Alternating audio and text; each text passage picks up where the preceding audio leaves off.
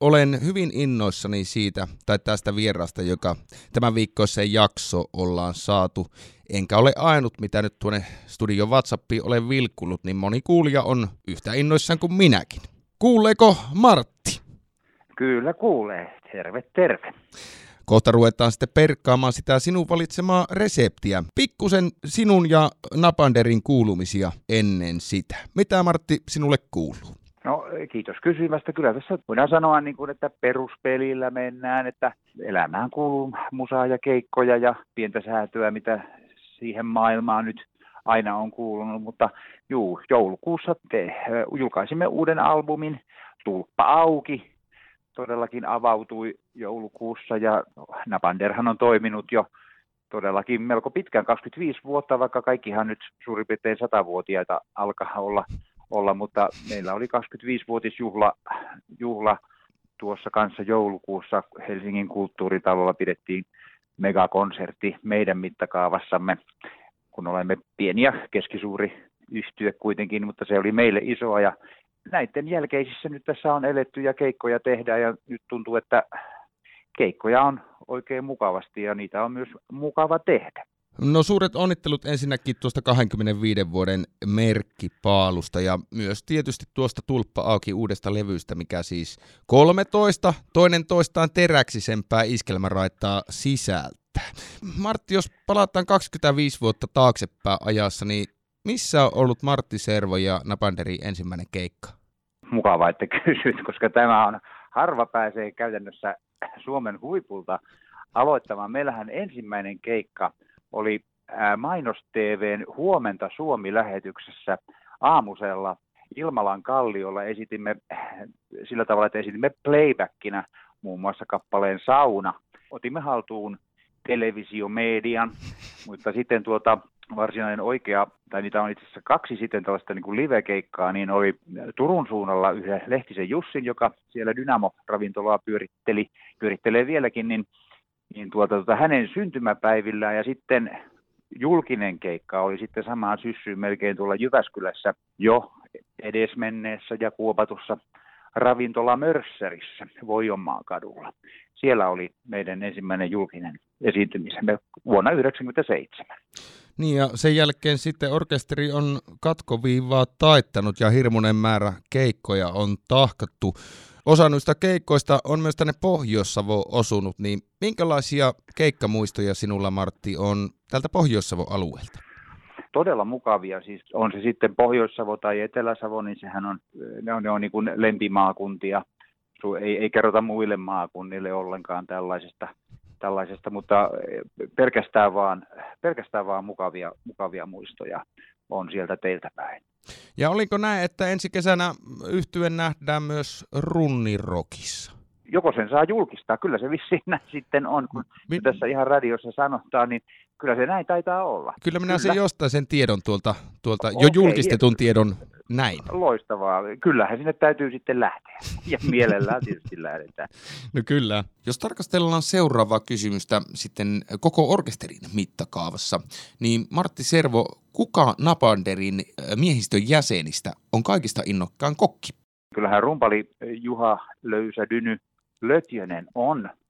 Kyllähän on herkkusuu, se, se, se, voidaan todeta. Ja sitten ehkä kakkosena siinä on, on tuota Urkuri Hannu Muukkula. Heillä on heillä tuntuu olevan makunystyröitä.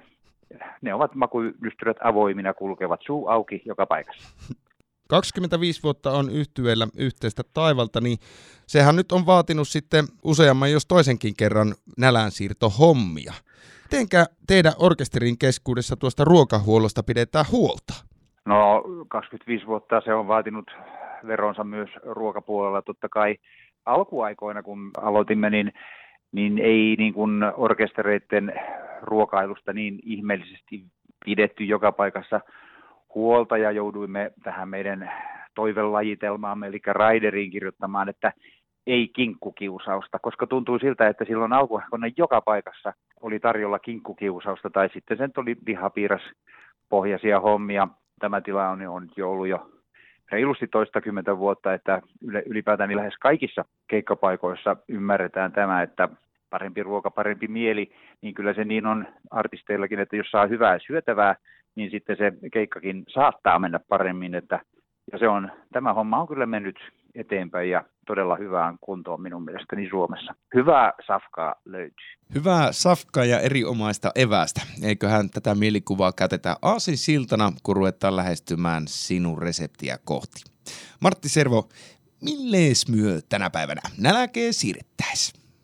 No, äh, siirtohommiin minä tuossa totta kai sitä mietin, kun soittelit, että tämmöisen reseptin joutuu tässä kekkaamaan, niin siihen alukse, äh, niin kuin alustukseksi kerron, että kun monet ihmisistä tekevät elämässään mitä haluavat ja, tai tekevät mitä osaavat, mutta itse, itse olen niin kuin enemmänkin sitä tyyppiä, että teen mitä sattuu. Ja tämä jo koskee tavallaan kaikkea toimintaa, mutta myös ruokaa, eli teen ruokaa vähän niistä aineksista, mitä nyt sattuu olemaan paikalla, ja niistä tulee myös vähän mitä sattuu. Eli joskus tulee oikein hyvää, mutta välillä tulee myös ihan syömäkelvotontakin. Semmoinen ruoka, joka nyt kuitenkin sitten lopulta varmasti onnistuu, niin täältä tulee sitten reseptiksi jauhelihakastike, joka, joka sopii myös, se sopii perunain kanssa tai sopii riisin kanssa tai pastan kanssa ja varmasti kaikki masterchefit siellä todellakin vastaanottimien ääressä olevat jauhelihakastikeet tehdä, mutta siinä on pikku juttu, enkä tiedä edes onko se oma juttuni, mutta semmoinen, miten minä nyt sen tykkään tehdä, niin siksi sen nyt voi kertoa. Nyt ollaan perusasioiden äärellä. Mikä on jauhelijakastikkeen, kun jauhelijakastike ala servon valmistusaika? Kun on oikein nälkä ja kiire tehdä, niin eipä siihen nyt varmaan puolta tuntia ne kauempaa suttaanut, mutta tietysti se muhimisvaihe siinä, että jos sitä malttaa sitten muhitella siinä, niin parempihan siitä tulee, että, mutta kyllä sen puolessa tunnissa rykäisee. No mistä kaikki lähtee liikkeelle, kun jauhelihaa kastiketta lähdetään tekemään?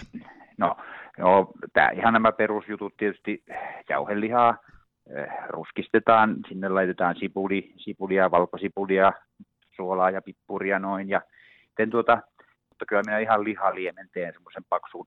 Ja tuota se on siinä vierellä sitten odottamassa. No sitten laitetaan tomaatti, murskaa laitetaan sinne purkillinen ja sitten laitetaan paljon eh, tuore yrttejä, latastaa ihan putkat, oreganoa ja basilikaa, suolaisuus hoidellaan sillä liemellä siihen ja sitten laitetaan ruokakermaa ja sitten saavutaan näihin pariin pikkujuttuun.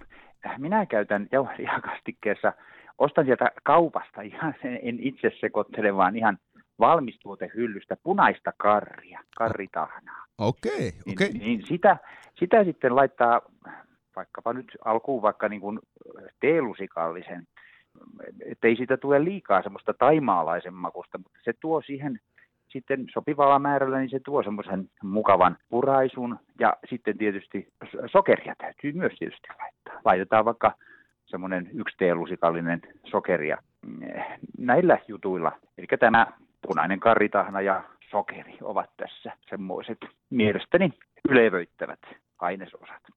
Tämmöisiä salaisia ainesosia, kuten tuo karritahna, niin ei ole jauhelijakastikkeen kohdalla itsellä tullut niin. vielä vastaan, mutta olen kokeiluhaluinen. Ja nimenomaan niin sitä, että sitä karritahnaa aloittaa varovaisesti, koska totta kai jos haluaa siitä oikein karille ja tämmöiselle itämaiselle maistuvan, saahan se tehdä, mutta itse suosi semmoista, että se, sitä ei oikeastaan edes huomaa välttämättä, että ai siinä on sitä, vaan se tuo semmoisen jutun kuitenkin. Nämä, nämä taidakin kohta muuten lähteä ruoanlaittopuuhiin. Yleensä minä kysyn juomasuositusta, mutta sitä en kysy kuitenkaan tällä kertaa, vaan nyt kun on musiikkimies saatu langan päähän, niin onko sinulla jotain musiikkisuositusta tämän jauhelijakastikkeen nautiskelun ohella?